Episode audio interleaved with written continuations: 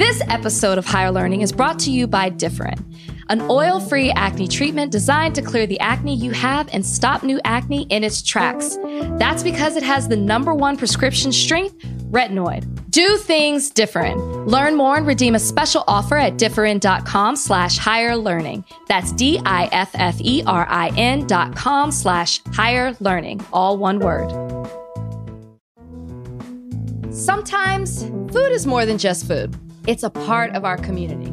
So this year, Discover is giving five million dollars to support Black-owned restaurants, to places like Back in the Day Bakery, Post Office Pies, and hundreds more. Learn how you can show your support at discover dot com. Ah! Right? Yes, that was me. The sound that you just heard was me taking a deep breath. And I hope that everyone in America, especially Black and brown people, but especially Black people, have allowed themselves today to take a deep breath. We're about to put our thinking caps on. This is the Higher Learning Podcast. I am Van Lathan. I'm Rachel Lindsay. You, you are Rachel Lindsay. Now, if you listen to way, the way that Rachel said that, she almost sighed her name. If you guys, she almost sighed. She, it was almost a breathe out. And it feels as if, before we even get into any other of the, the multitude of things that we'll be talking about today, not just, you know, today, but in the life of this podcast, why does it feel like, to me, your spirit is a little strained today? There's a lot going on right now that is affecting our community. And I, I honestly, Van, I had to, and I hate this because this is our first episode. This is our inter, the introduction for Higher Learning. The people are getting to see what our show is about. And because our show is about the culture, how do we not, how are we not tired right now? How are you not saddened? How do you not feel heavy with everything that is going on and is affecting us right now? You said that you had to take a breath. I had to take a sip. Okay. I just needed to calm my nerves. I needed to get in the right mind, mindset as we delve into these topics that we're going to discuss today. I'm, I'm going to try everything that I can today not to be emotional, because I'm at a place right now where not only am I exhausted, but I feel helpless, and I'm trying to figure out what is it that I can do. And I'm pretty sure there are a lot of people who look like me who are trying to figure out that same thing. Mm. Yeah. So, I mean, let's just get to sort of uh, the meat of what it is we're discussing. Obviously, um, there's a huge news story. It's huge, but it's not novel. Uh, it's not new. Um, and it's not in any way something that we almost don't expect at this point. Uh, George Floyd, there's video. Uh, he is a man up there in Minnesota, uh, in, in Minneapolis. A video of his death hit the internet this week. Um, And it's horrific. Uh, what you see in the video is a police officer with their knee on Mister Lloyd's neck. He is now dead. Um, and you see this police officer basically suffocate him as he begs for his life. Uh, now, this video isn't something we haven't seen before. It's the same video we saw in the case of Eric Garner. Um, We, we've seen situations like this before. We we just were sort of able to catch our breath from the death of Ahmaud Arbery. Um, but when this happens, the questions keep arising in our brains. The questions of whether or not we're American citizens. Uh, are we safe from police? Are we safe from the system? Uh, is there any sort of penalty? We should say that the officers that are involved in this have already been terminated. Uh, legally, we're not sure what's going to happen to them. Um, but it almost doesn't matter what happens to them because George Floyd is dead. Uh, I keep saying Lloyd for some reason. My bad. I meant George Floyd. No respect, no disrespect to the brother. Now, for the rest of us, we'll, we'd be able to take solace in the fact that some sort of justice was done, but it, there's, there can be no lasting justice until America addresses whatever exists systemically, whatever exists culturally that allows us to keep finding ourselves back in this situation. Mm-hmm. For Black people to continuously have to uh, announce their humanity, announce their right to live, announce their right to breathe, announce their right to gather, announce their right to to live in a society um, and not be subject to terrorism, which is what this is. Yeah, and, it is. And for me, you know, everyone is talking. There, there are a lot of things. There was a protest today where young African-Americans mostly took the, took to the streets up there in Minnesota, and they were tear gassed. They were tear gassed by police officers who I haven't seen use any tear gas to armed white supremacist organizations that have uh, popped up in state capitals yep. and federal buildings all over the country and asserted their right uh, to assemble, to gather, and to make their presence felt. And to bear arms. Don't, don't forget that. Because oh, they're, cause they're be, armed up. To be dangerous. Yeah. And to, in a real way, uh, if not overtly, but subconsciously, threaten danger. Because that's why you show up somewhere with a gun, to let somebody know that you're dangerous.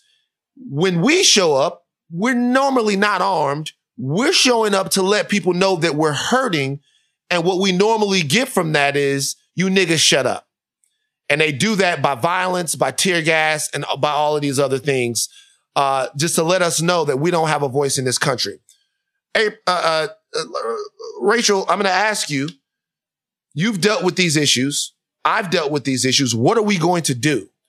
Because, because we keep, we're in a Groundhog's Day loop yep. of despair and hurt. What's, Do you have, what do you want to do right now? I, you know, we talked about this before. I'm, I'm with you. The question is, what can we do? Feeling all the feelings that we feel, frustrated, angry, you know, upset, emotional, that's not going to do it. What action can we take that will actually institute change? Man, I don't know. We've been dealing with this for centuries. You know, we, we had a black president for eight years and then we literally stepped back fifty years when we, we elected the next president. I, and, and it seems like the country is going backwards rather than forwards right now. I don't know what we can do. You and I kind of touched on this last week when we were talking, but I think that it has to be bigger than us. Black people have been fighting this fight, have been protesting, have been using whatever platform they can to assert their rights. And it's not doing anything. Here we are in twenty twenty and it's not doing anything for us. So what can we do to make a difference? We, I, I, we can't do it by ourselves. It, it, I've talked about the civil rights movement. I've talked about what has to happen, how we had to have the help of our white brothers and sisters. We had to have allies help us in this situation to, to, to get the rights that we deserve. That's what's going to have to happen again. And personally, I'm using my platform to encourage people that don't look like me, that you need to speak up and be as deeply disturbed as we are by what's going on. And the sad thing, Van, is as much as we talk about this, it's not like tomorrow we're going to wake up and there's going to be a difference. It ain't going to be a difference tomorrow, next week, next month, next year. We're going to have to see change take place over time. And it's got to be systematic change as well. That means that we have to get out in strong numbers and vote. We have to let our voices speak through that. We have to vote locally, regionally, and nationally to get things done, because that's o- the only way it's going to do it. Marching helps. It brings awareness, but then our attention span is only so great. We have to make systematic change. I, I agree. I mean, I, I agree with the, the, the, the systematic change. Um, what I vehemently disagree with is that vehemently. Okay. Vehemently disagree. Vehemently. With what I, it's a what strong I, word. I, I, vehem- I vehemently disagree with the notion of any other group helping Black oh, Americans right man. now. Come on, it's not a. It's uh, listen, it, like it, it, and the the, the like. Uh, and I'll tell you, listen. I know uh, a a plethora of of decent people from outside of the Black community. I do. Sure. The question is, if they don't lend their voices, their economic support, their political support to what's happening to us, then what? The question is, what if you they called don't? It Groundhog's Day? Then we I, keep doing this shit over and over and over again. And we can't live in a we can't live in a in a dynamic where Black Americans cannot afford to live in a dynamic where we wait for somebody to come save us or help us. It's not. It, that, it's I not knew happening. You were going to say that. It's, it's not, not that. It's, it, it's not it, going to happen. We've been waiting not, for the white men and white hats for hundreds of years. They're never coming. What we have to like, what we have to realize is that it's going to take a concerted effort on many different fronts. Agreed. On, on many different fronts. Some of those fronts might be things that are unpleasant. Let me put it to put it to you like that. The Black America might start to have Black Americans might have to start to assert some strength and draw some lines and and and and stick the chest out a little bit, because if you are completely if if you're if you approach things in a docile, meek, and impotent manner, you're relying on the graciousness or the altruism of an oppressor or someone that has their, their hand around your neck to stop squeezing because they're looking into your eyes. That's not what I'm saying. That's okay. not what I'm saying. I know we're saying? like, we're, we're, we're like Malcolm X and Martin Luther King here. Well, I'm just saying, to like, that's how, like, because look, that's how I because feel. But I, I feel you be, I, what I'm saying is like, like, I, I, I, I implore anyone, white, whatever, if you see something wrong, get involved.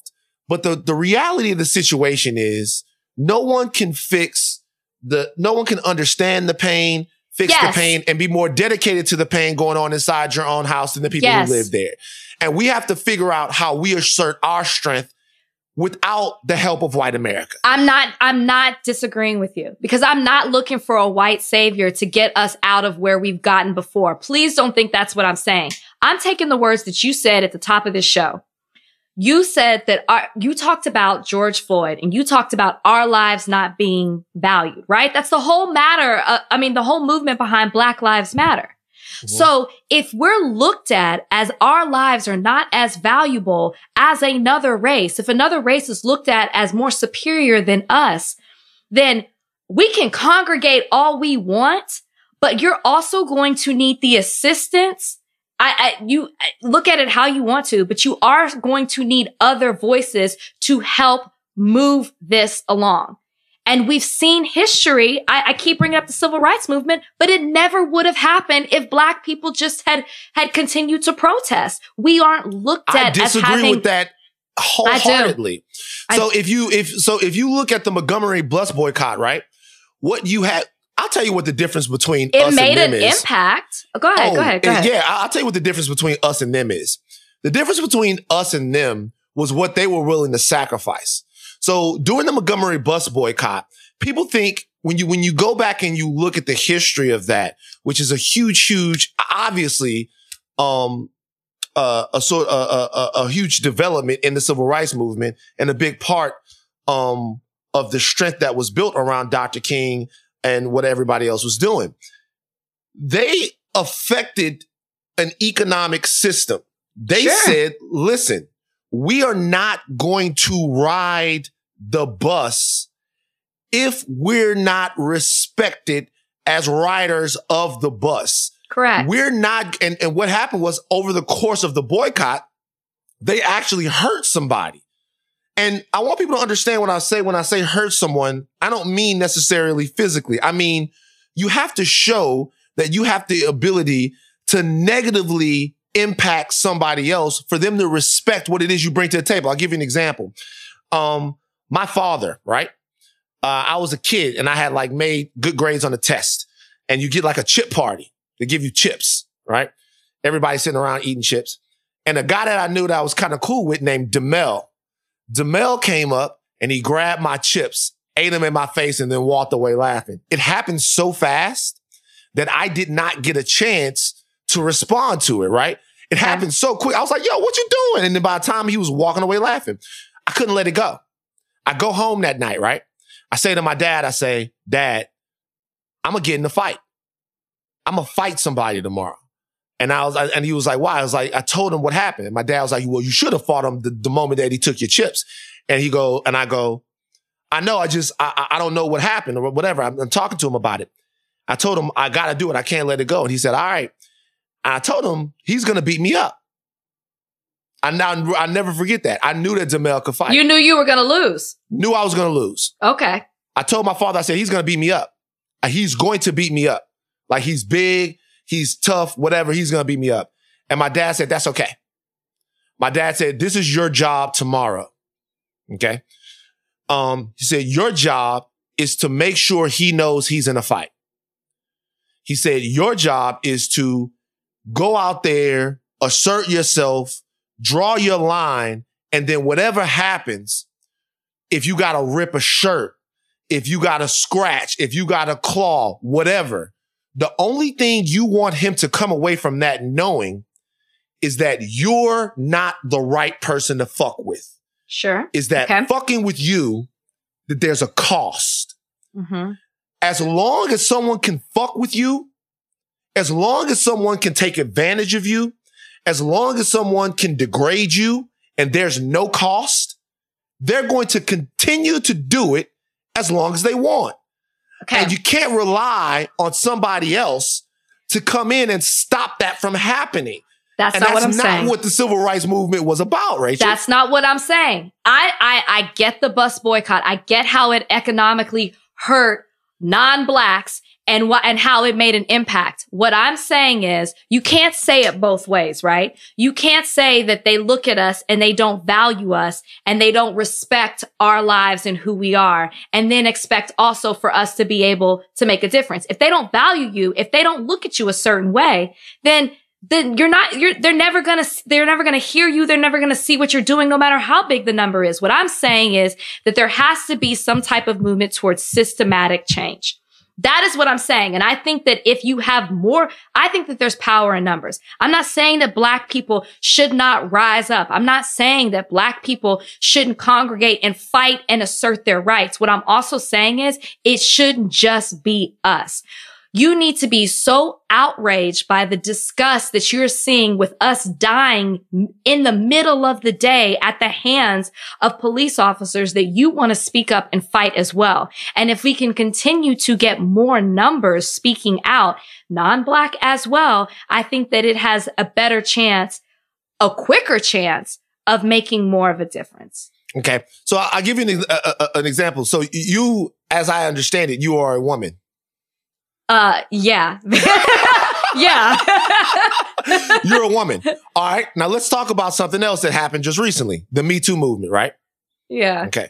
So m- men have been taking advantage of women in every way that men can take advantage of women for decades, hundreds of years. Since the dawn of time, men have been abusing women.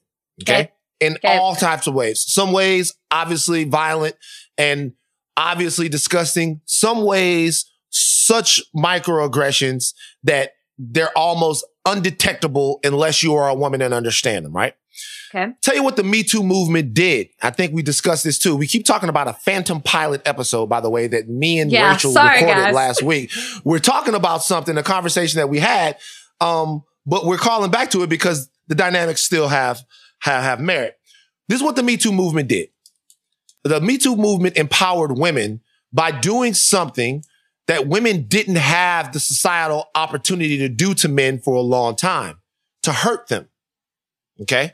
Okay. So what the Me Too movement said, Me Too movement said was that doesn't matter what T V shows you've done or what movies you've done or what songs you've done or what paintings you've painted, what act, what, what roles you've been cast in, whatever.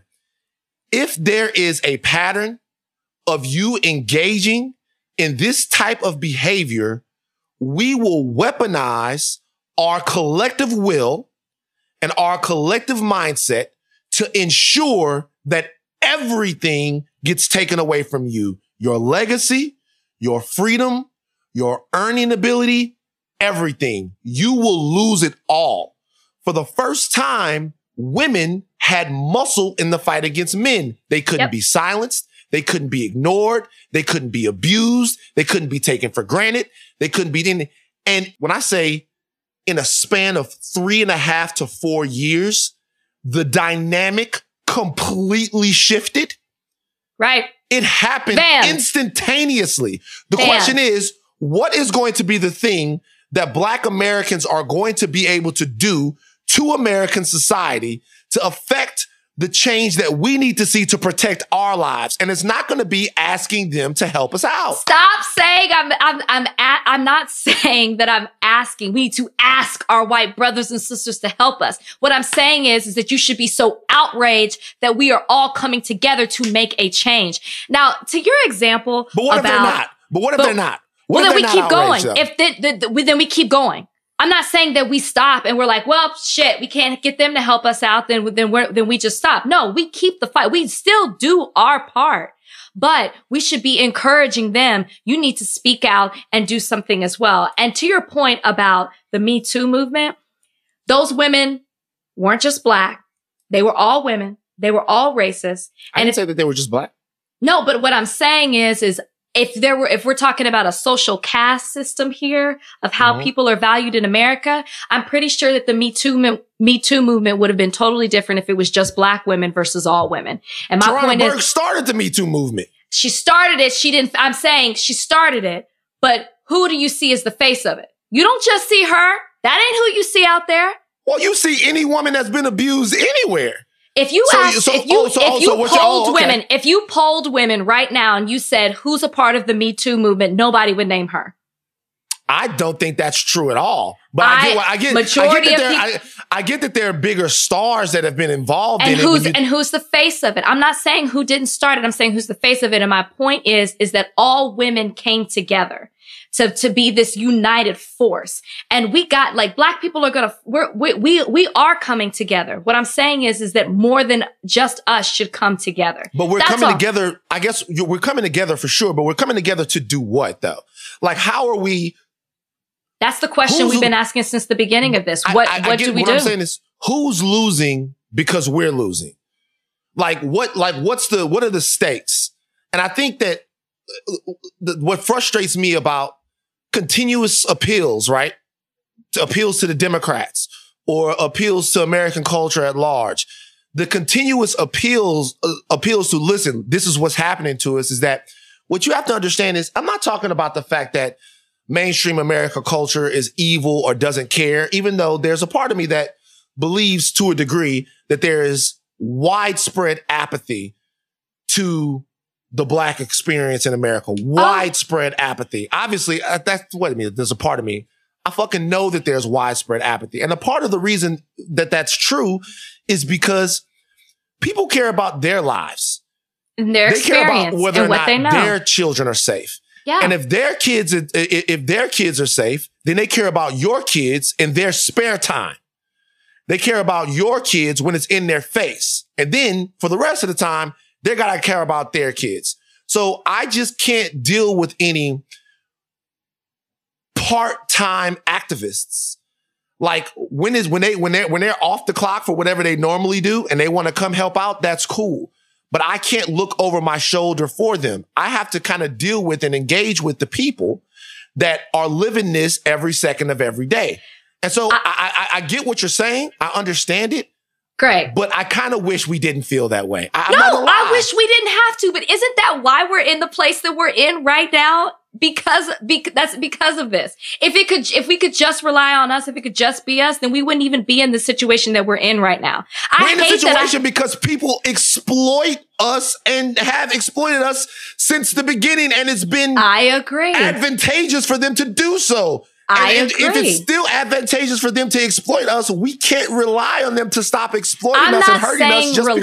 because. I'm saying that I'm not saying that we have to have them. I'm not saying it like that. I'm just saying they should want to, right? And I think that it could make a bigger, it would happen quicker if mm-hmm. other people spoke up. That's, I guess, yeah. what I'm more so saying. Because I, I, I agree with you. Yeah, yeah, I'm telling you. I'm, I, look, that I, I understand what you're saying. I'm sick and tired. I'm fed up. And now I have to ask you, what's your favorite Doja Cat song? Okay. Do you know? Because we're, because look, because do like, you know? Because these things tie together. The Doja Cat situation, like, what's your favorite? Like, like. I didn't even know who she was. I, I'll just, okay. I'll just be, I'll just be quite honest. You're playing her. I had heard the name. I had no idea who Doja Cat was. I'm like, who is Doja Cat? Why is she in the media? Who is, I, I knew she was an artist, but I'm not familiar with her work. Yeah. I am now because right. she's all up in the media. Right. But prior to this conversation, I don't, she could have walked past me on the street and I wouldn't have known who she was. See, here's where the Doja Cat drama plays into all of this. And if you guys haven't been ke- keeping up with this, uh, Doja Cat is a incredibly successful, um, very beautiful young lady, very talented. She just got her first number one with Say So. Uh, it's a song that she had with her and Nicki Minaj. Good song. It, Rachel never heard it. Rachel's not fucking with Doja Cat. Um, she was on her way up. She was, it was about to happen. And of course, in today's society, when you are on your way up, it's time to find out how people can fuck you right over. And they sure did a fantastic job on Doja Cat. And she sure did give them. She did it to herself. Uh, uh, enough. Yeah, for, to, for, yeah, for sure. She did. Uh, they gave her enough ammunition to do so. Um, it turns out that she uh, it was participating in some weird racist shit, I guess would be the best way to, to explain what people said it was. There was uh, some chat rooms that she was in, Tiny Chat, um, with some racist white incels. There was also a song that she uh, that she performed, that she recorded. It's called Didn't Do, Didn't Do Nothing. Didn't Do Nothing, should I say. And that term Didn't Do Nothing is a white supremacist racist term. It's Did you know that mo- before this? Yeah, I knew about that. I knew that. Okay. Okay. I knew, I knew that, that, that like, because what, what happened is, you know, something happens to say Sandra Bland or uh, George Floyd and they say, oh, he didn't do nothing. Like making fun of the way black people talk and making fun of the fact that these, uh, uh, I guess calling into question whether or not some of these, um, these, uh, these deaths were actually brought on by the victims. Um, she recorded that song and people connected the dots. Doja Cat is anti-black. Doja Cat is uh, a sellout. She's an Uncle Tom. Um, and she's somebody that hates herself. She has since addressed this in uh, a long Instagram live where she pulled out a bunch of bullet points to remind black America um, specifically that she loves herself, that she is not a self-hating Uncle Tom Negro. Um, And that, you know, in her past, she has done things simply for attention. Um, but now she understands that she was wrong. Do you have any understanding of what's going on? Do you care? Do you understand why people are upset? I can see why you think I don't care because I did not know who she was. Right. But now after all the attention that she has gotten and I have looked her up and seen what she's about, I do care. And I think mm. that it's bigger than... Do- First of all, I saw her Instagram live and I have mixed feelings about that, just in general. Okay. I don't know if I necessarily am on board with everything that she's saying or if I necessarily believe her. She's just trying to win back the audience that she is now losing. Which parts didn't you like? I, it was very disjointed and it did not make sense to me, especially her. I don't understand why she was in these chats. I don't understand her reasoning for what they're calling race play. And her allowing white people to call her. Did you see that? Yeah. I mean, she said, she said she, she didn't. Race play is hilarious. She said she didn't. She said she didn't have them call her the N word, but right. she did. Right. Well, did I mean, in the, chat, in the video, in the video that I saw, so it's Doja Cat. She's in the chat room and she says N word, hard E R N word around a bunch of, uh, what people are Which calling she admitted. racist white incels. Incels, meaning involuntary celibates, guys who... I looked it up too. Urban Dictionary. I looked it up. Too. Involuntary celibates. By the way, the incel thing is very dangerous. There's been a lot of incel... I watched the whole B B C documentary on incels to get ready for this. I guess the incels are guys who... They're in... Um, guys and ladies who are involuntary, involuntarily celibate. And because of this, they have all types of... Uh, terrible feelings towards society, and they lash out and hurt people sometimes. So um, well, she was in a, a chat room with all of these people, and I guess she was, people were accusing Doja Doja Cat of uh, uh, of sort of being their Negro bedwench concubine, which is not going to fly with anyone. And she wanted to address those things, and you didn't feel like she addressed I, them properly. I didn't. I, I didn't, I didn't get it. To me, the, the conclusion that I had, which is the bigger picture in the whole Doja Cat thing to me, is this internalized racism that she, I think, has. She's and biracial. She is biracial. Her father yeah. is, I don't know if you said this part, but her father is South African. Yeah. Um, she does not, she has a, stra- a strained relationship, a strange relationship with her father, even though he has now come out and said that they do communicate. Mm-hmm. So not really sure who to believe there. But anyway, she is not in, it's safe to say she is not in touch with the black side of her family. She was raised by her white mother. Mm-hmm. She has made comments about her hair. She has made comments about her look. And it seems very much so internalized racism, mm-hmm. which I think is the bigger picture. And it's something that is runs rampant, especially with women in our black community, in the black community. And so I actually felt sorry for her when I watched her. I didn't, I, I empathized with her. I don't agree with what she was saying. But to me, it was that issue of you don't like the way that you look. You aren't comfortable in your own skin. And it brings up issues of skin bleaching. And I thought of Sammy Sosa. It brings up mm. issues. The first thing I thought about when I watched her was Imitation of Life. If you guys aren't familiar with that movie, if you haven't seen it, please watch favorites. the... Please watch the nineteen fifty-four version with Lana Turner and Mahalia Jackson. There's two versions. Watch the second one. Um, it, it, it very much so reminded me that she is not happy with who she is. And I, I, I, I felt like I didn't experience this on the level of I've never, I've never been hated who I was or the way that I looked, but I dealt with other people putting that on me. Like, Black men saying that I needed to look a certain way. Uh, white people telling me that I needed to look a certain way, uh, or needed to be a certain way. And so with her, I felt sorry for her because she doesn't seem to be in touch with her black side. Who knows what she's been through? Uh, yeah, I, I don't know how she grew up, but it, it was very sad to me to watch her because I feel like that's why she was in these chat rooms. That's why she says the things that she says. She doesn't know who she is. Hmm. And I don't know if you got that vibe, but that's the vibe that I got from her. She doesn't know who she is. Well, th- there's a couple of things I think that are at play. One is uh, sort of, and she talked about it a little bit, that she's been going to these places for a very long time. And so when you go to these places, these different chat rooms or situations like this, when everyone is trying to be uh, provocative, outlandish, irreverent, uh, and say differing, shocking types of things, and everyone's competing for attention, there's a certain, uh, that becomes a part of your personality. It becomes a part of who you are, what you do. And really part of Doja Cat's appeal, uh, not just the music, has been the fact that she is out there. You know, that she is wacky, that she is, like, like I said, irreverent. Um, there are certain things that this culture, that black people, that we don't like to play with. Like we don't, like there are certain, th- there's a time to play. And then there are certain things that are serious. There are certain things that cut to the very core of who we are and how we access ourselves and our blackness, um, and our, and our beauty.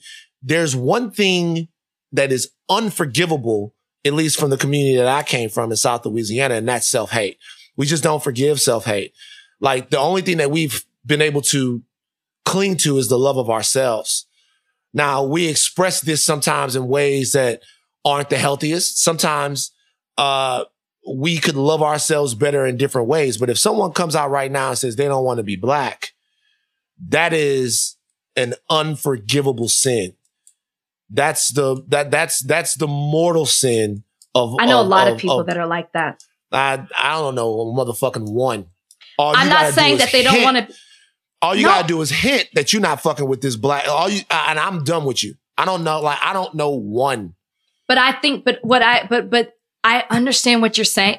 For example, remember the viral video that happened very very recently with the little black girl who was getting her hair twisted, mm-hmm. and her hairstylist was telling her, talk, talking about doing her hair, and she blurts out, "I'm ugly." And the mm-hmm. hairstylist starts immediately telling her how beautiful. I, I was in tears watching that. Mm-hmm. How, hairstylist immediately tells her, "You're beautiful. Who told you that?" That, that was a baby girl. And somewhere she got the notion that she wasn't a beautiful person. I don't mean right. the self-hatred as I don't want to be black, just the self-hatred of, you see a lot of black women compare themselves of what is seen as stereotypical beauty and what is defined as beautiful in the media, in print or whatever.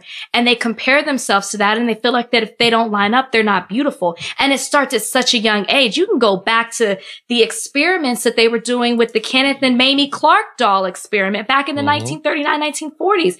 It is embedded in our culture. That's why skin bleaching is such a, a big industry. Yeah. And so it's not, it, I'm not, and so that's what this whole Doja Cat is bring, thing is bringing up to me. It's yeah, not, I, a, I don't want to be black. It's, I, I don't, I'm not feel beautiful. beautiful. I don't, right. No, beautiful. I get, yeah. I get that sisters, that, that sisters feel this way. My mom was very intentional about this, by the way. My mother, when I started getting in the, in, in classes with all white kids, my mother goes, my mother pulls me to the side. She goes, listen, uh, she goes, I just want you to know something. Okay. You're going to go in here. She's like, you got big, full lips. You got a king's nose. She was like, you look just like your daddy, and he's the most gorgeous man in the world. You're beautiful. You're gorgeous. You're worth it. I love everything. Your mom. And she like, she, she just, she just, she, my mother would always cut it off at the pass. So before you get my son in the class and have him looking at his big Jackson five nose and his big lips and make him think that he not something, let me remind this boy that he is beautiful. And yeah. that I remind my sister that she is beautiful. So I completely get that. And I understand that there's no way that I could relate to what sisters have to go through, what black women have to go through, what women, period, but especially black women have to go through to, to appeal to a European body standard and, um, and beauty standards. I can't relate to that.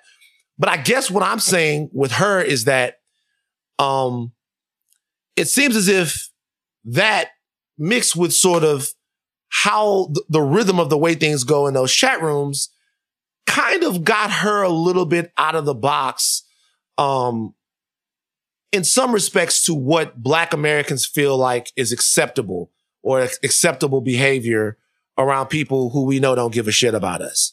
Mm-hmm. Now, I, I personally don't like the idea of canceling people. And I think this is a very important conversation to have because yeah, now that do, now that Doja Cat is uh, a musician, she's going to be, uh, she's going to rely on Black culture in a lot of ways to propel her forward. And part of that is going to be her ability to demonstrate to those people that she loves and cares about them. Okay. Uh, because if they think she don't, they're not going to fuck with her. I think the mistake that she's making more than any other mistake is not having a dialogue. So if you do an Instagram live and she turned the comments off during the Instagram live, and I understand that she's probably been getting a lot of, a lot of hatred. You have to give specifically Black women in this who have questions. Yeah, you have do. to give them a voice. They have to be able to talk to you. It can't be about a set of bullet points and then you debunking them. I understand. And some of the, what she said made sense, but the one thing that Black people don't want to feel, the ones that I know, um, I'm not, cause I'm not, I never want to speak for all the Black people. They don't want to feel silenced and voiceless. So at some point, if she or anybody else is going to turn the page on it, and that's just not, not just her, cause there've been some other people that have, uh, that have gotten in trouble about things that they've done in the past.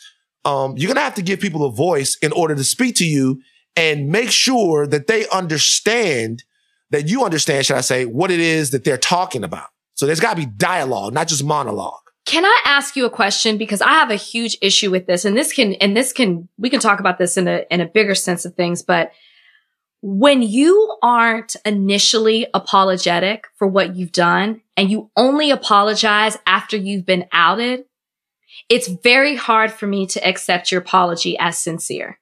And I think that that's what I had with the issue with her live chat. You're saying that you did the didn't do nothing song because you were taking power back in the word, which is what we say about the N word. But it doesn't make sense when you're a part of alt-right group chats and you talk about the texture of your hair and the way you look, and there's this self-hatred about your Black appearance. So mm-hmm. now all of a sudden we're supposed to believe that you had a song about Black power when nothing about you says that. Yeah. I, I, I just... I think that's what I have such an issue with her about is, would we be hearing from you in this way if you hadn't been outed? Yeah, so it's very it. hard for me to believe her. Mm. Yeah. I mean, look, I understand that as a man, I understand that all too well, because men, we have something that we do. I call it dickhead momentum. Okay. okay? So this is what a dickhead momentum is. Okay.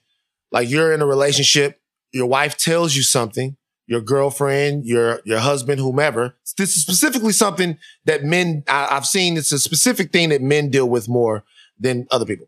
Dickhead and- momentum. Um, you know that you're wrong. Okay. Okay. But initially, you've got so much dickhead momentum invested mm-hmm. into this argument that you got to ride with it for a while. That's a thing that happens. Like you said, like you're driving, right? And you knew you were supposed to turn off. Mm-hmm. You know that she knows you were supposed to turn off. Okay. You can't look at her right now and say, my bad, I was wrong. You can't do it. It's not allowed. They t- they they sit us down when we're kids and they go, yeah. don't do that. Even if, like they, it's not allowed. You have to either get mad or you have to bring up some old shit. You sometimes, but you can't just say, yo, I gotta turn around. You have to. Ex- you, you you can't do that. Damn. So you can only admit that you're wrong. This is, by the way, this is not me, the enlightened me. This is the old me. Oh, oh okay. You, okay. You can only admit that you're wrong mm-hmm. after mm-hmm. she has a clear-cut, flawless victory. So that's the only time. So I understand why people don't come out right away and go, everything I was said was fucked up. It's a lot of dickhead momentum building up. Uh, the question is, how much of a dickhead are you going to be? And I think okay. that's the question everyone has to ask for themselves. Let me just tell you, what you just said can be summed up in one word. It's called pride. What you just described when you said yeah. a dickhead well, moment, pride. Yeah. Pride. pride. Yeah, I mean, yeah, yeah. Pride. yeah. Ego. Yeah, I mean, yeah, but look, but look, for her, for her, it's it's it's it's more pernicious than that, because for someone like that, she's selling culture. She's a culture merchant. Anyone that's I- anyone that is selling culture to somebody, you're selling music. There's a certain way that you did. Like she's on songs, like she's in the culture now. She might have not been before. So that certainly wasn't when she was in the Tiny Chat incel chat now? rooms. I mean, to a degree, she is. She's rapping. And so, and like, and, and. That don't mean anything. It, it, I mean, it does depending on how you do it, right? So if like, meaning there are rappers that are outside of it and then there are rappers that are inside of it. She's working with Nicki Minaj. She's working with Miguel. Tekashi, Tekashi six nine work with uh, Nicki Minaj. I know, but here's the thing though. He definitely, definitely, definitely. Try to interlope into the culture. For I sure. just want to get you riled up about he Tekashi. Was jacking gang signs. By the way, I know how you feel about him. By the way, we've decided we've we've made it a rule. No Tekashi here. They're they're they're oh they are. It's coming all the way from the top. They are needling me, wanting to toss some Tekashi six nine, but we don't really do it. But look, so by the way, like I, I guess I'll ask you. I mean. You, the, the Doja Cat thing, you, did you accept her apology as a black woman? Did you get it? I, I will always accept somebody's apology. You know, I'm mm-hmm. not here to judge whether or not, you know, what you, you meant what you said. If you're going to, if you're going to, I appreciate that she did a written apology and that she came out and, and did a live. Maybe she's not interacting with us, but she still came out for fifteen minutes almost and talked. Mm-hmm. So yeah. I'll appreciate that, but I don't always just accept the apology. It's like, okay, I hear you. But now what are you going to do? Now I'm watching you. What are you going to do from here? I want to see that you really are about your black people. I want to see that you are about the culture. Do you really love yourself? What what what song are you going to make from here? What are you are you going to be in touch with your South African side? Who are you going to empower? South African roots. Who are yeah. you going to empower? I'm empower waiting. I'm culture. watching. Now I'm watching you. I accept. Mm-hmm. I hear you. And now I'm watching. Yeah. Um I assume that you're that you're voting for vice president. Is are you the type of person that that talks about who you're voting for and stuff like that? Do you get into yeah, the whole? Yeah, I have no, I have no, I have no problem talking about that. So you talk, you're, you're voting for vice, vice President Biden, or you voting I mean, for Donald Trump? The, I'm voting for Biden.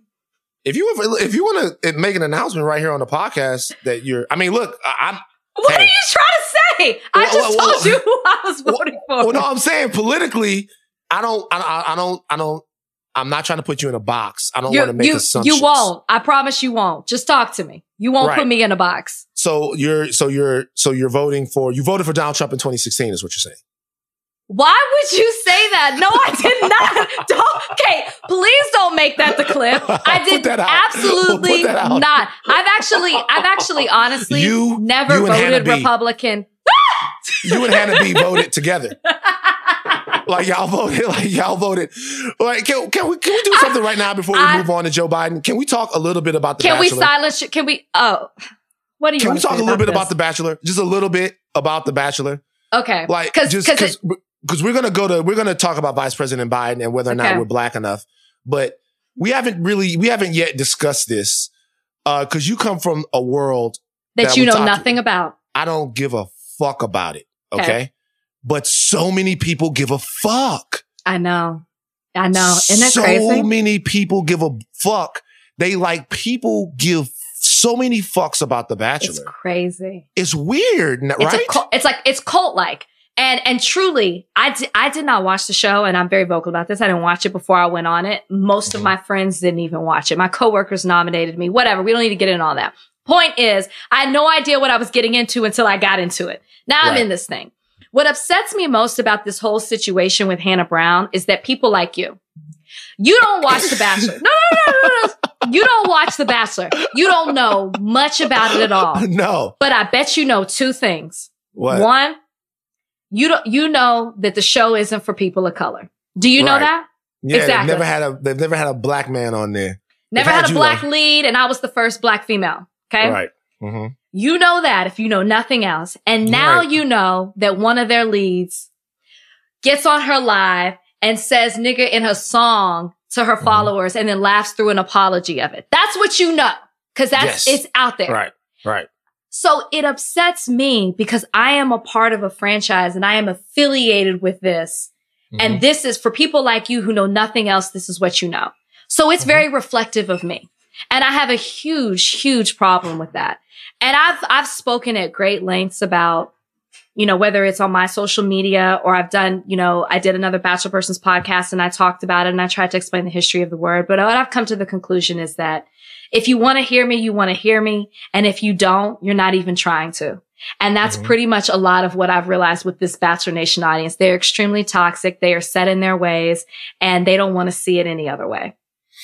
So obviously me having come from T M Z, I know what it's like to be the ink dot, you know what I mean? And I also know what it's like to Not have to go dot. to, like, I, I like, I know what it's like to have to go to bat for an organization that keeps sticking its foot in the fucking fucked up cultural bear trap and, and how taxing that can be. And really how that's not something that you want to do. That's a zero sum game. That's like not where you want to be. Um, just saying it's a thing that happens.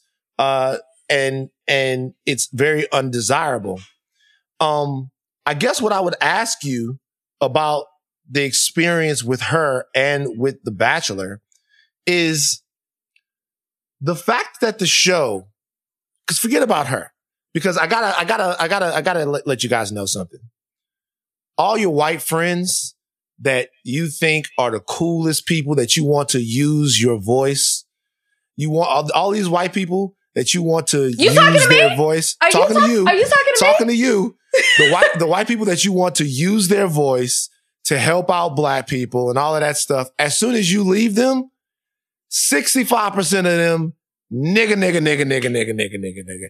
If you think that I, your friends, if you think that your friends are driving down the street, listening to Trinidad Gold, uh, Trinidad James, all gold, everything, and bleeping I the N word out, that. you wildin'. I've been around that, that, like, it. I've seen them say it in front of me. I know oh, this. Oh, nah, that, that, now see, that wouldn't happen. You two, like, don't, you no, Doja Cat yourself. I, I didn't say I didn't check. No, no, I'm not rooms, saying, Rachel? I'm not saying I don't check them, Rachel, but I'm saying this. What's your name on Tiny Chat? Look, shut the fuck up.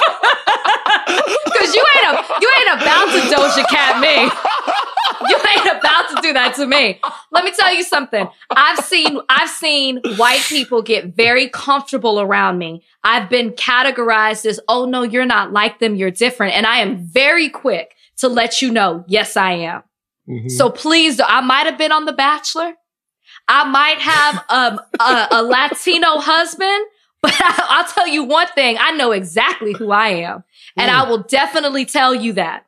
Right. Exactly I who it. I am. I'm with it. I guess what I would say is, it, well, what I'm asking is about The Bachelor specifically is The Bachelor's never had a black male bachelor. And that, you know, came from that. They've had Jesse Palmer. Uh, shout out to college football. Um, but they've never had a black, you know. And I'm very th- vocal about this. They never have. I went off when they didn't pick this last one. Like, isn't that, isn't that dime store ten cent racism? Isn't that one hundred percent. Like, isn't that not even the, that's not even the racism that we've come to respect. That's not even the, oh shit, wait, I get it. That's racist. You rapscallion racist mother. That's not even, that's like old school Bull Connor, don't yes. drink at the fountain racism. Is that not true? You were, I, ever since I've become the lead and been a part of this franchise, I've been very vocal about mo- increasing diversity. I, like you said, I've even been the person who it's like, you gotta, you gotta, you're part of this. Mm-hmm. So, you know, you, you're, you gotta, you can't totally throw it under the bus, but you also have to represent who you are. After this last season, when they did not pick this guy named Mike Johnson, a veteran, black, professional, right. attractive guy, the per- checks every single box, and people loved him, I went off because I'm like, at this point, you have basically said exactly who you are by not picking him. You don't want to, because at the end of the day, you have the power to do whatever it is you want. You can make an audience fall in love or hate somebody. I've seen it. It's happened to me. And the fact that you are still, it's been twenty-four seasons. And I said this, so the last Bachelor was Peter. And I said, we've had twenty-four Peters. We've had twenty-four of them. They all look alike. You put them in a picture. There's no difference. At this point, it is on the franchise as to why we do not have a person of color that's the lead. Can't make excuses for it. Can't, can't try to look at it any other way. Any way you slice it, the fact that we haven't had a black male lead when we have had qualified people is on the franchise. Period. Do you, have you spoken to Hannah B? Uh, she needs to refer to her team because that's what she's done from here on out. I have not spoken to her since I spoke to her about going on her live. I Doesn't did try she- to reach out to her. I did try to, and we did have a conversation. And I was very, I very much so tried to use it as a point of, let me not condemn you for what you did. How can we make this a bigger conversation? Mm-hmm. And when that door was closed, then I had to speak out on it. I can't well, be, I, I, I can't be the only black female lead and not discuss a white bachelorette saying the N-word publicly to your two point eight million followers. It just, I have to say something about that because it directly impacts me. Don't worry. She's going to go ultra black now. Now, like now, watch. Van, I'm, she gonna, are you, you kidding gonna me? You're going to see her in like a Chris Brown video or something like that now. Are you kidding me? She doesn't she go- have to. She's empowered by by an audience of people. As you said, these, these fans are intense that supports her. She doesn't the, have the, to. She's going to go right back to the way that, to doing what she was doing before. Um... I guess. Well, look, here's a, so, you know. Sometimes our food is more than just food. It's an integral part of our community. So this year, Discover is giving five million dollars to support Black-owned restaurants to places like Post Office Pies in Birmingham, Alabama, Back in the Day Bakery in Savannah, Georgia, and hundreds more Black-owned restaurants in your local community all across the country. Learn how you can show your support at discover dot com.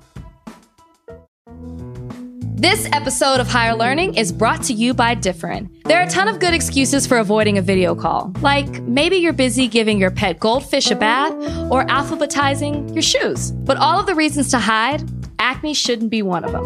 Differin Gel is a different kind of acne treatment. It's an oil-free gel designed to give you consistently clear skin you can count on, thanks to one special ingredient, adapalene. Adapalene is the first multi-benefit retinoid acne ingredient available over the counter without a prescription. Clear the acne you have and stop new acne in its tracks with Differin Gel. Do things different. Learn more and redeem a special offer at Differin.com slash higher learning. That's D-I-F-F-E-R-I-N dot com slash higher learning, all one word. I wanted to get into that real quick, but I also want to talk to you about, because you said that you're not a Trump supporter. And no. uh, we're we're gonna take your word for that, and um, and like, but the question is, are you completely enamored and in support with and in lockstep with the Democratic Party? This is the reason why I'll ask you this question. Uh, there are a lot of uh, a lot of people in the culture right now, a lot of black people, um, that are falling out of love with de- out of love with the Democrats. The Democrats have uh, been the party that has sort of been able to galvanize the African-American vote over the last sure. couple of generations.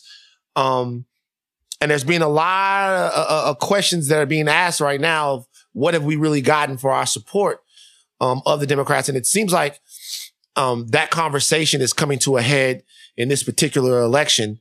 Uh, and there are a lot of voices out there that are prominent. Charlamagne Tha God, Diddy has said some things regarding this. Shout out to both of those brothers. Uh, and one flashpoint moment for that was, speaking of Charlamagne, Joe Biden was on The Breakfast Club. Smart decision by Team Biden to go on The Breakfast Club. Wait, are you saying was, that facetiously? Are you? Wait, are you? Wait, I feel so. I feel sad for them, and I'll tell you why I feel sad for Team Biden about going on The Breakfast Club. It's something that they had to do, but they've but been putting like, it off for months. They, they, it was the last thing that they wanted to do. You know what I mean? It's like, it's like being a man when you feel a lump on one of your balls, like Lance Armstrong, right? Like Lance Armstrong, think about this. You feel a lump I on your balls. I can tell you just watched the thirty for thirty. I did, but think about it. Lance Armstrong had to cough up blood before he went and got a mass on his testicles checked out. He had to like, thank, thank God that like, thank God that Lance is okay. And thank God that everybody... But think about how he didn't want to go to the doctor. He rode his bike with his balls hurting for years until he coughed up blood. That is the same amount of enthusiasm Shut that, up. The, that the Biden campaign had about going on The Breakfast Club. I guarantee you they didn't want to do it. They did it, and God damn it, it was a shit show. Joe Biden went on The Breakfast Club, everyone knows now, and said that if you... dare vote for Donald Trump um, over Joe Biden, then you ain't black. You ain't black. Your thoughts immediately when you heard that. My whole thing first with, with Biden, I laughed when he first said it because I thought, my God, you went on here and you got super comfortable to where you had what they call the Joe Biden gaffe. My thing, what bothered me is that you got so comfortable too that you assumed that you have the black vote because you are the Democrat. And I think that that is what is the problem with Democrats. You assume you have our vote. Now, in this election, you one hundred percent have my vote because what is the other option? Even if you are dissatisfied with the Democratic Party, what you gonna do, not vote? If you don't vote, that is a vote. And, it, and, and we've seen that happen before, which is why Trump is our president. I'm not, I'm more motivated by getting him out of office than I am for anything else. And so what bothered me the most is that you felt entitled that you had our vote because you are a Democrat, not because of what you've done for us as a leader, not because of what you've done for us as a party, but because simply you are a Democrat. And that's what I think really got to me more than anything in that statement. Yeah, I think it was a, uh, an inside thought on the outside. And I think it's, it's, it's incredibly problematic. I'm not in any way going to vote for Donald Trump. Um, no, yeah, I, I like, I think that, and beyond sort of the, the racial dynamics that exist there, I think that we've seen a pretty incompetent administration in terms of, uh, of, of Donald Trump. I think, uh, that there are a lot of people who would be breathing right now, um, that aren't breathing uh, because this administration doesn't seem to prioritize anything like it prioritizes hubris um, and cozying up to corporate power. Those are political musings that I particularly have. Um, to know, though, that someone would use... See, the thing with blackness is that blackness was earned. It was uh like our ancestors earned it. They er, they earned it by work uh, and sacrifice and strife. They earned it. They they built this country. They earned blood, their sweat, place tears. In it. Blood, sweat, and tears. They earned their place in it. So when we say that we're black, when we talk about blackness, we're talking about sacrifice. No white man can tell you whether or not you're black or not, no matter sure. what you do. Like that price was paid. Um, that cultural price was paid uh, for you a long, long time ago. Now, you might not be down You know, like if you vote for Trump, you're cer- you're certainly not down, but there's nobody that's white in America that can tell you whether or not you're black. It's just, and to even try to do that casts anyone who would say something like that. And we should say that since then, um, Vice President Biden's team has apologized, and that apology, that apology was sincere, and I accept that apology. But what the Democrats don't want to do is cast them, they're servants, not overseers. They serve us. We're the voters. Right. They don't, we, we owe them nothing. They owe us everything. Uh, and so that was the most, and I tweeted about it. I tweeted, I said that, you know, uh, the Democrats, um, have to show the ability to do something for us. And, uh, the entitlement is dangerous. And a lot of people got at me because they thought that I was endorsing a vote for President Trump, and I'm not. I'm just no. saying, if we want results, we have to, we, we have to be about holding them accountable at some point. Well, and that's what I will, again, there, it's just words right now, and we can't, we don't know if there's going to be an action behind it until we see who is in office. But what this also brought out to me, though, is how important the Black vote is. And you saw that by the outrage of how Black people felt with him saying, you ain't Black. And then you saw how President Trump tried to capitalize on it, because the Black vote is important. And if anything else, we should see how our vote matters and how people are trying, not people, these politicians are trying to seek our vote. My thing with, with Joe Biden is he did apologize, which is more than we ever see from Trump. And he also put out a plan of action, which is something that Charlemagne challenged him to do. Mm-hmm. He said, I hear you, but what's the Black agenda? And he put forth that. So mm. now we can hold him accountable to, this is what you said your plan of action is. This is how you are going to help us on yeah. multiple platforms. So now we are saying, okay, I like where your head is. Now let's see you put some action to it. Because if you really do what you say you're going to do, then I want to see it. And I think also people are saying, who are you going to put as your running mate? Who are you going to put to stand next to you? Is that person going to be a part of the Black agenda as well? Who is going to be your vice president? Now, here's my question to you. Do you think that that means he has to have, because he's already said it's a woman. We mm-hmm. know that. We got gender. We got gender down. Do you think that that means he has to have a Black woman as his running mate? To me, it does. So um, then who, but then there's two, there's, I've heard three names really be out there. Mm-hmm. And two are actually more viable than, than three. Well, I mean, to me right now, it's pretty it's pretty clear they'll either be Val Demings or Kamala Harris. Um, I can't imagine it would be Kamala.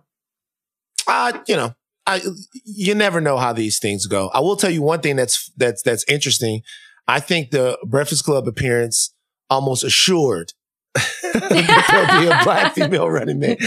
Um, to me, and I'll tell you why. I, th- this is two reasons why uh, I want a Black woman Um, in the V P spot. One reason is that uh, it is an acknowledgement that Black voters are responsible for Joe Biden being uh, the Democratic nominee, the presumptive Democratic nominee right now. It's yep. it's it's it's just getting something in terms of representation um, for Black people, getting out there and really delivering the primary um, season to Joe Biden. That's the first thing. The second thing is that uh, if there's going to be a comprehensive Black agenda that is going to be uh, one of the main focuses of the Biden administration, then I would like to see a Black woman um, be very instrumental in shepherding that. Mm-hmm. Uh, it is, in my opinion, Black women's time to lead. Uh, they have been denied so many opportunities and so much access to power in American culture, uh, really. Or as long as American culture has existed, um, that they are one of the last groups yep. that has the opportunity to redirect the, the, the course of the country. And I think if the Democrats really want to prove to people uh, that they're serious about not only fixing the country, um, then you got to empower some new voices. And I, I would, I'd really like to see the Biden, the Biden people do that. And it's going to be very telling to me if they don't. I think after the Breakfast Club interview, it is telling to me if they don't. That put more pressure. Before it was a conversation. Now it's like, no, actually, it, it, it needs to happen. And I think that it will affect him if he doesn't. But then at the same time, it's it's Trump is the other option. And, and mm-hmm. people are so motivated to get him out of office that it just might be okay for Biden to get a pass in this. Have you seen Mike Tyson recently? Yeah, he looks good. He looks good. Oh, like, wait, wait, wait, wait, wait, wait, wait, wait, wait, wait, wait, wait. Was that you fighting? wait. Yeah, wait, wait, hold on for a second. No, I think the second. camera just twitched just a second. No, no was, I was that you? I was just, w- w- no, I was just moving my hair. I think the camera just it just moved a little bit. That was your that I was your the, fighting? I think the you camera really just moved. yeah. Yeah. Okay. But wait. Was, all right, wait. Yeah. Have you seen the video of him fighting? He didn't like, look nothing like that. Uh, yeah, uh, but I, I, I, that's I, not I, my I have, point. Right. That's not I have seen the video. He looks good. Do he you think good. that they sped that up? Because I'm convinced that that was in fast no. forward. I'm convinced. Wait. I'm convinced that that was a times two. I'm convinced that was fast forwarded. No, they didn't speed it up. No, yes, that's it. why. Why would yes, you say that they sped it up? It looked like it. No. Like, and I needed it, to see if he was out of breath. Because we got muscle, about ten seconds. That's muscle memory right there. Mike is back. First of all, he, Mike had got so fat around the hangover era just for Mike's, I guess his, uh, his health. I'm glad that he is looking and feeling better, but it's like, I saw that video, right? And now Mike Tyson is talking about a comeback. I saw that video and people are putting that video up saying, yo, there's no heavyweights out there that could beat Mike Tyson. Do people know how fucking stupid they sound? Anyone, Correct. anyone who said that Mike Tyson could beat Deontay Wilder, Povetkin, Klitschko, Fury. or any of these people, Fury, that's a, it's a joke right now. I love Iron Mike, but you have to remember that the size of these fighters that are out there now, Mike had problems with these guys at this size when he was in his prime.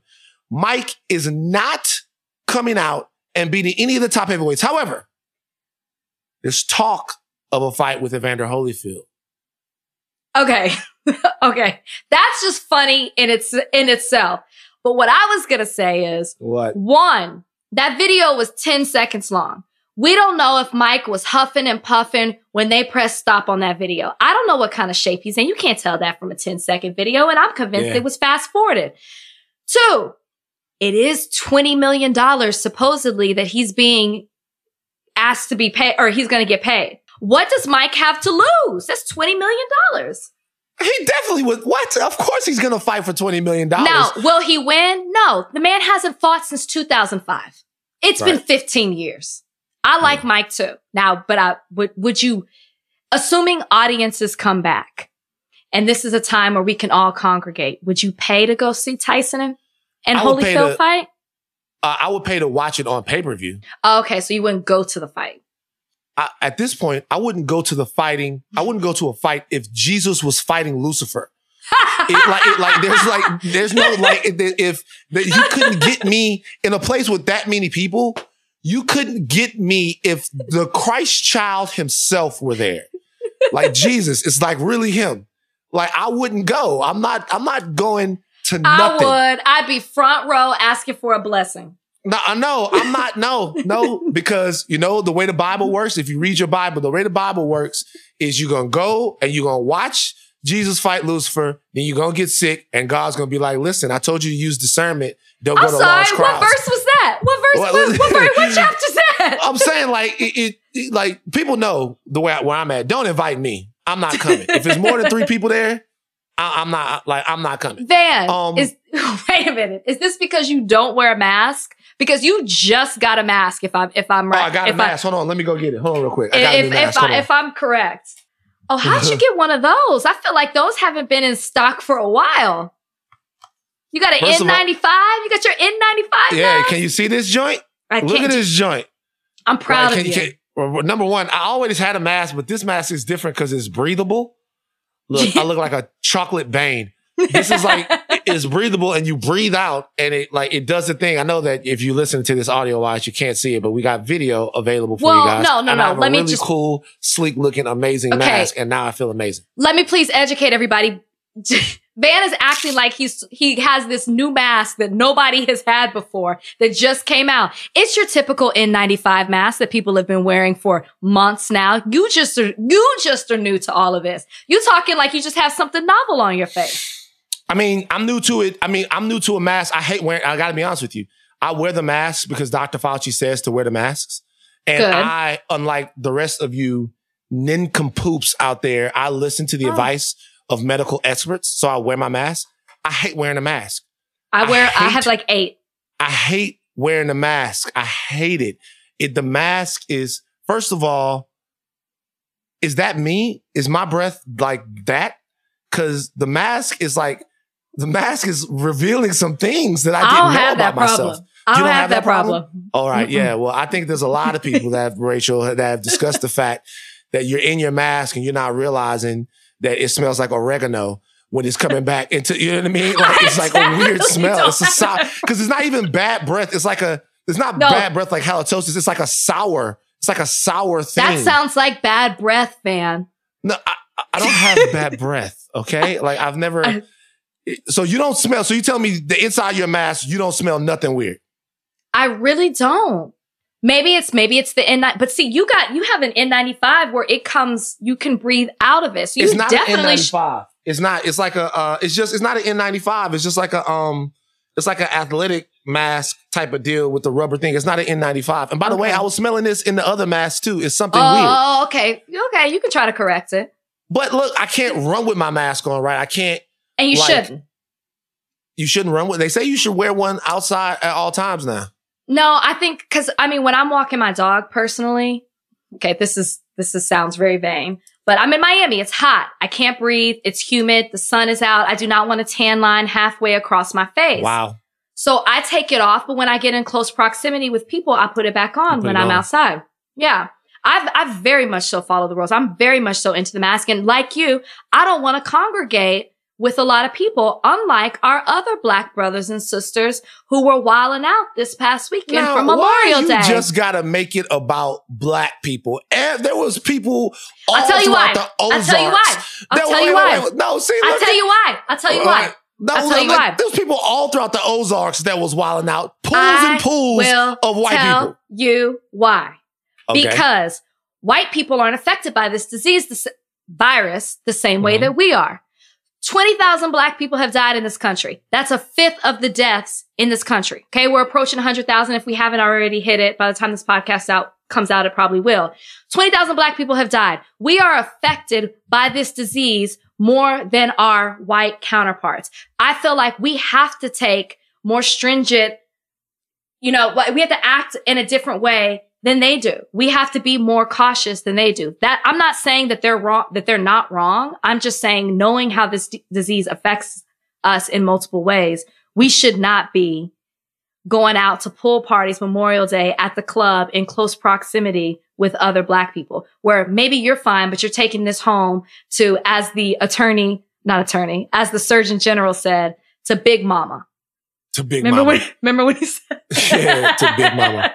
I, I will say I did I, I did see a video that came from someplace in Atlanta, and it was cracking. When I say it was cracking, it wasn't cracking like social distancing cracking. It was cracking circa two thousand eighteen. Yeah. Like it was cracking like before. And it, it bothered me. But what I don't want to see, and you know, T M Z has been called out about this. If we're talking about former places that I that I that I've worked, I saw um a meme uh of a bunch of people at some rock in Utah, right?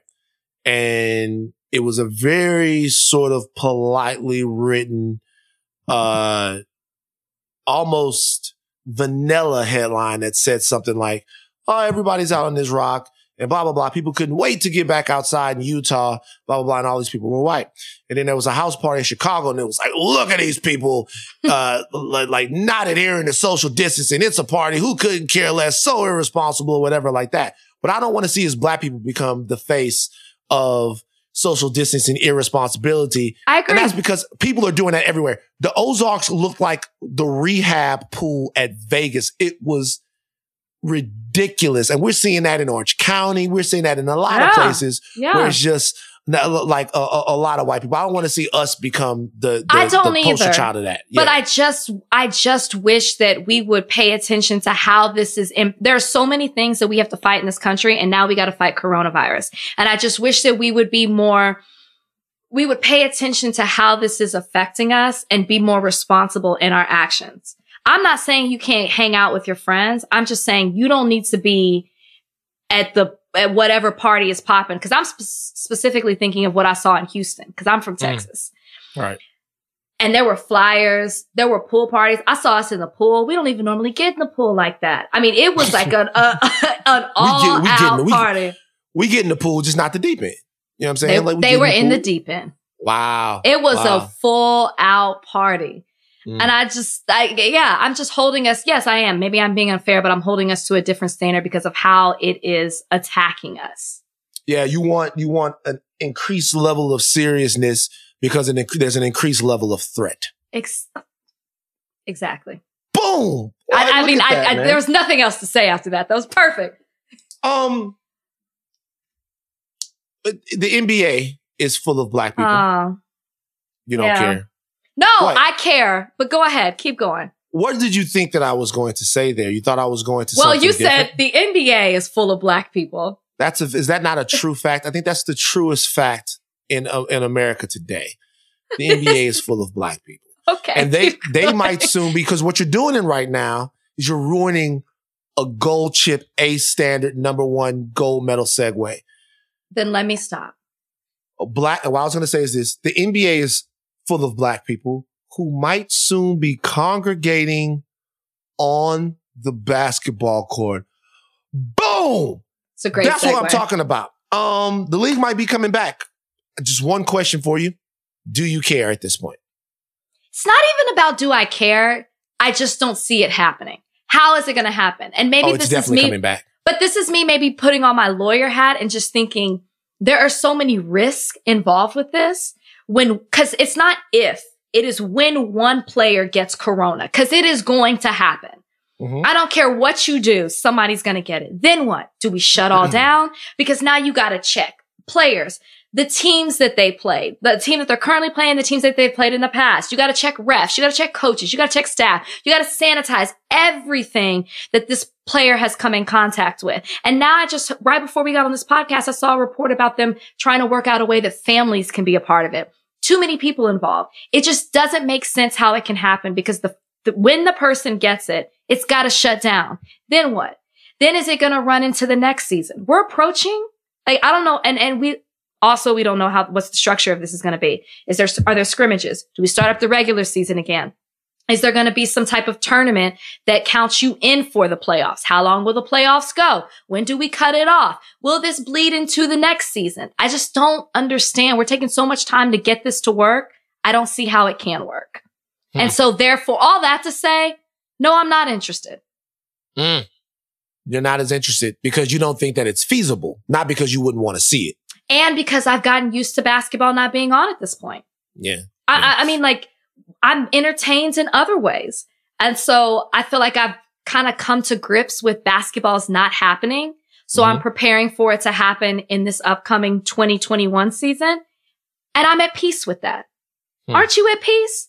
I am. I look, I, like, I'm at peace with, uh, there's so many things personally that I've had to make peace with uh, over these last, these last couple of months that, um, N B A basketball wouldn't be something that would jar me into the woe is me, what's happening with the world, Soylent Green, uh, it, you know, end of Planet of the Apes situation. It's not, that's not going to be the thing that makes me feel like, oh, the fucking shit is all coming apart, uh, because we don't have N B A basketball. I think that there are other things that I'm more concerned about. It would be nice to be able to turn on a game and see a game, but I'm not. That was one of the things, sort of those creature comforts. That that's some of the stuff that I was able to uh, adjust to pretty quickly. Um, I don't think that I care about any specific form of entertainment coming back anymore, like yeah. in the short term. Like, and that's hard for me to say because even like college football, right? Like, it's Ooh, almost to me, it's almost to me, it's it's it's jarring to think about L S U playing in an empty Tiger Stadium because there's a scene in Interstellar, and I never really thought about the movie in this way, but there's a scene in Interstellar where they're at a Yankee game Mm-hmm. And the Yankee game, because of the state of the world, uh, it's really a terrifying scene. Be- the Yankee game is being held in like a cornfield. Like it's like, it's a real baseball game. Okay. Um, but it's the New York Yankees, because the world has been so decimated by whatever unnamed plague comes in Interstellar that they're, uh, they're playing Major League Baseball games in these small little cornfields, almost like Field of, Field of Dreams type of situations. And the grandfather says, you know, who's played by John Lithgow, he says, you know, in my day, we had baseball games in great big stadiums with thousands of people and all of that. And when I watched that scene, even then, I was like, damn, what a terrifying prospect that the, that we might live in a society one day where the Yankees are playing in a cornfield because we have so many bigger problems than putting on a baseball game. Yeah. And part of me feels like I might freak out watching L S U play in an empty stadium, because it might be like, we're there. I think you just won't see the audience. You know what I mean? I think that there's a way that it's impossible to not see them. I think that there's a way to, for it to be broadcast to where maybe you have like some type of soundtrack in the background where you can hear we a crowd know cheering. That things are different though. We can't lie to ourselves. Like, I know. And it's, and it's weird. It, it's like, we, we know that it's, we know that things aren't the same. I would rather, I would rather everything start back. And I know that economically, by the way, economically, this can't happen. Sure. The N B A will be back because the N B A has to come back. College football will get played this fall because college football has to get played, paid this, played this fall. But for me, I would almost rather see things back at one hundred percent than in some weird version. I get some that. Ghost version of it. No, I, I, I absolutely understand that. I, but with basketball, I'm kind of over that. It, I just feel like we're so close to the start of next season that we can let it go. By the time they figure all of this out, it, we're, we're on to the next season. And then the, it's just, it's just more of this season will be marked. Will your championship count? Will we respect it in the same way? You know, there's going to be a thirty for thirty on this. We're going to look mm-hmm. back at this ten years from now and remember that twenty nineteen twenty season. Mm-hmm. I, I'm just over it. Football hasn't started yet. They're already talking about the S E C announced that they're opening up their facilities in June. So that's mm-hmm. getting back started. So I'm more so like, okay, we're going to have football. Maybe not right. with the audiences. Maybe right. we'll have the track in the back, the boos and the cheers. Let me tell you something. The N B A is coming back. And if anybody has any money, bet every dime that you have that the Lakers are going to win the N B A championship. And I'll tell you why. I- this is the, the Lakers are one hundred percent winning the N B A championship when the N B A comes back. There's not a more LeBron situation than this one. Keep going.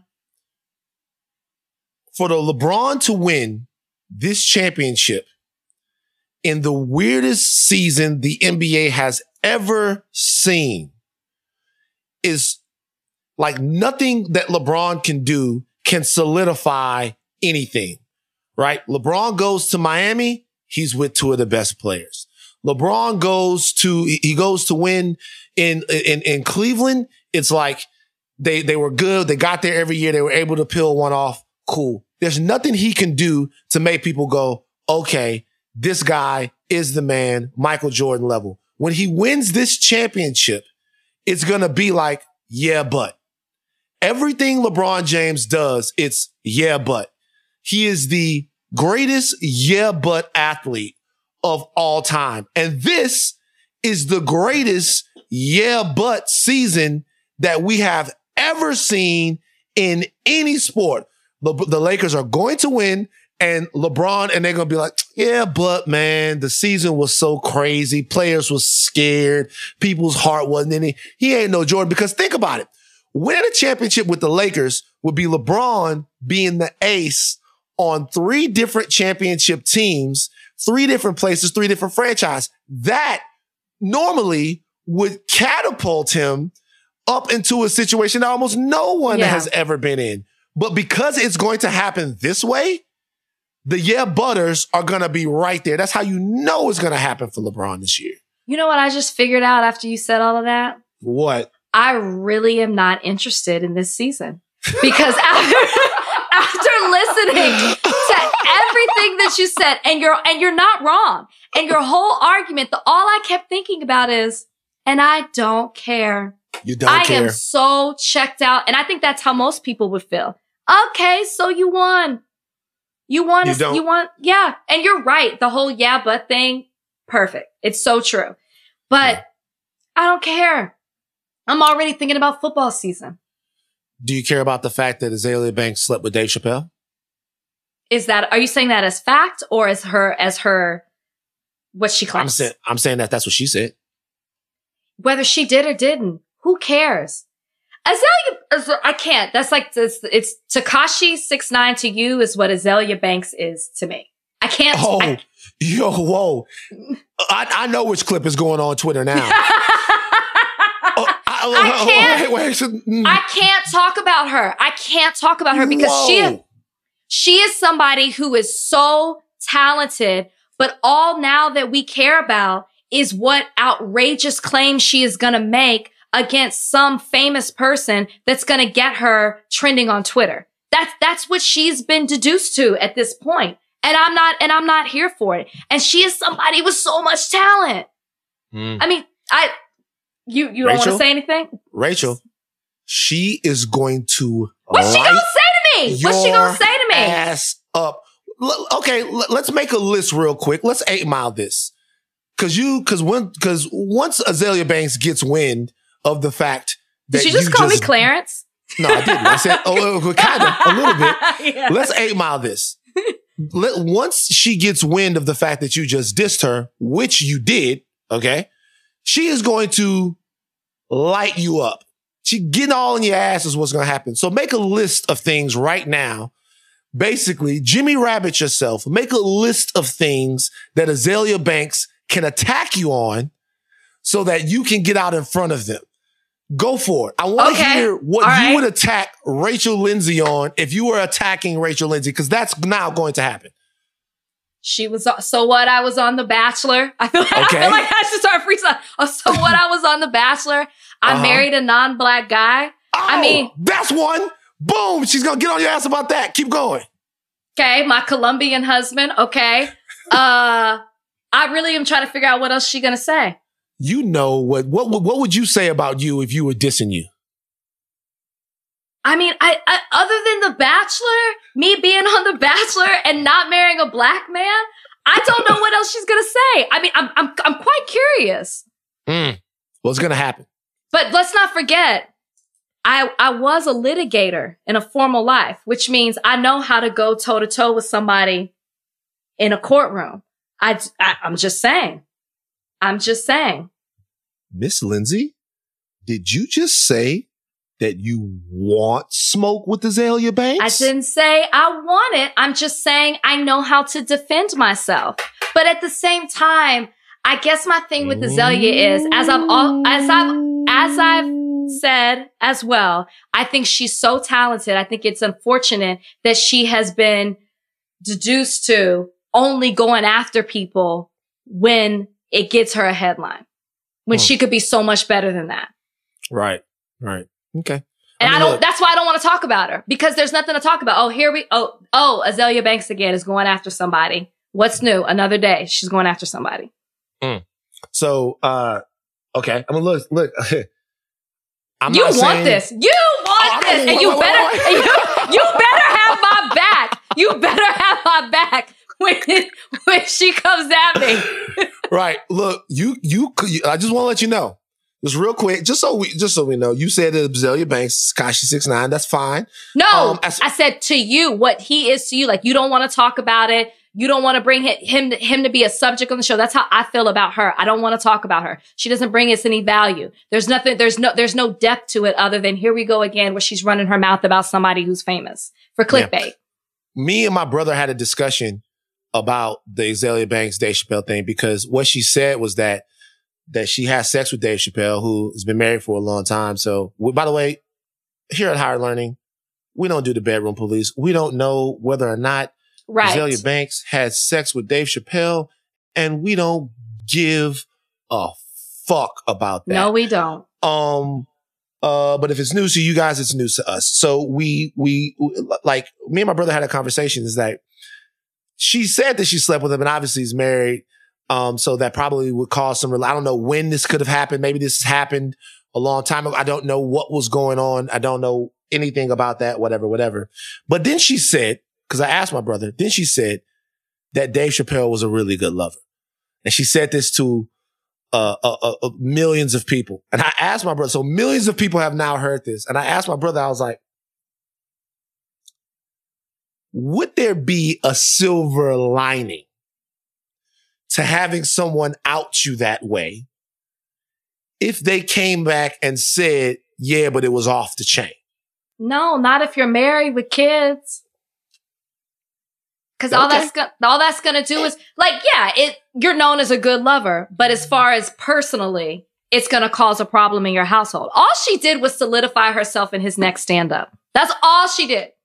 I can't right. wait for his next stand-up, because she's gonna be a whole segment. She definitely will. She definitely will. I just thought it was an interesting thing. Look, I too believe. So I know how you would feel about that. I would feel. I would feel like, to me, I would be. I would be mortified. It was. It, it's just such a. I, I, but see, for me, it's like a whole different thing. All of that, who was with who, and I had sex with this person, and I did this back in the day for clout. Most of the time, I find it, especially when you name names like that, I find it incredibly tawdry.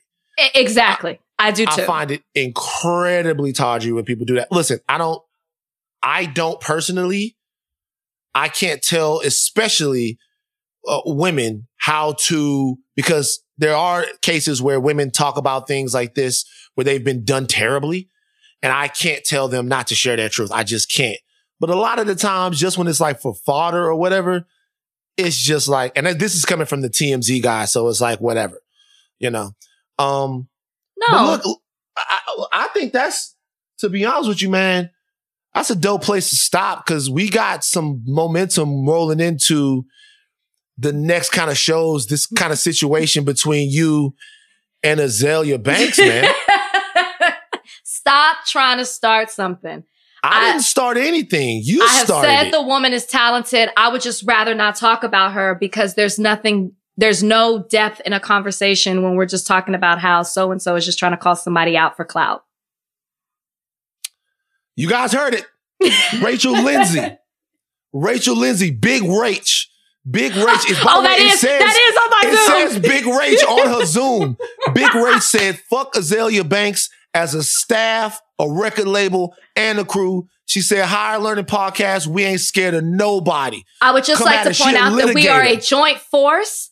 What, what my opinions, we have shared opinions. My opinions are that of are those Van Lathan's as well. So if you're going to come at one of us, you got to come at both of us. Uh, yeah, well, we'll see. We'll We're see a what team. Happens. Look, everybody, we are happy that you are taking the time to learn with us. Uh, I, this is a fantastic situation that we're a part of. This is the first episode for everyone that, that clocked in and listened to us. Um, we're excited to, to, to be here. And these are the types of conversations that you're going to get. Uh, we talked yes. a little bit about it earlier. I will say this before I throw it over to Rachel. It is, it is a very taxing time to be a Black American. It certainly is. Um, and that's why we're appreciative that you guys would take a little time to come laugh, kick it, join us, do whatever. Um, and we're going to be here for you twice a week, every week, to continue these conversations. Yes. Only thing I will add is, if you like what you hear, if you have a comment, message us, D M Van. He loves that. But no, seriously, tell us what's up. Tell us what you want to hear us talk about, because this is really about the culture. It's for you guys. We love having these conversations because we want to talk about what's relevant and how things are impacting our culture. But we also want to know, make sure that we are giving you what you want to hear. Yeah. Sign off like this. Don't let these two hours be the only couple of hours that you learn in. Learn mm. every second of every day. Mm. So learn with us the next time we get on here. Peace. Bye.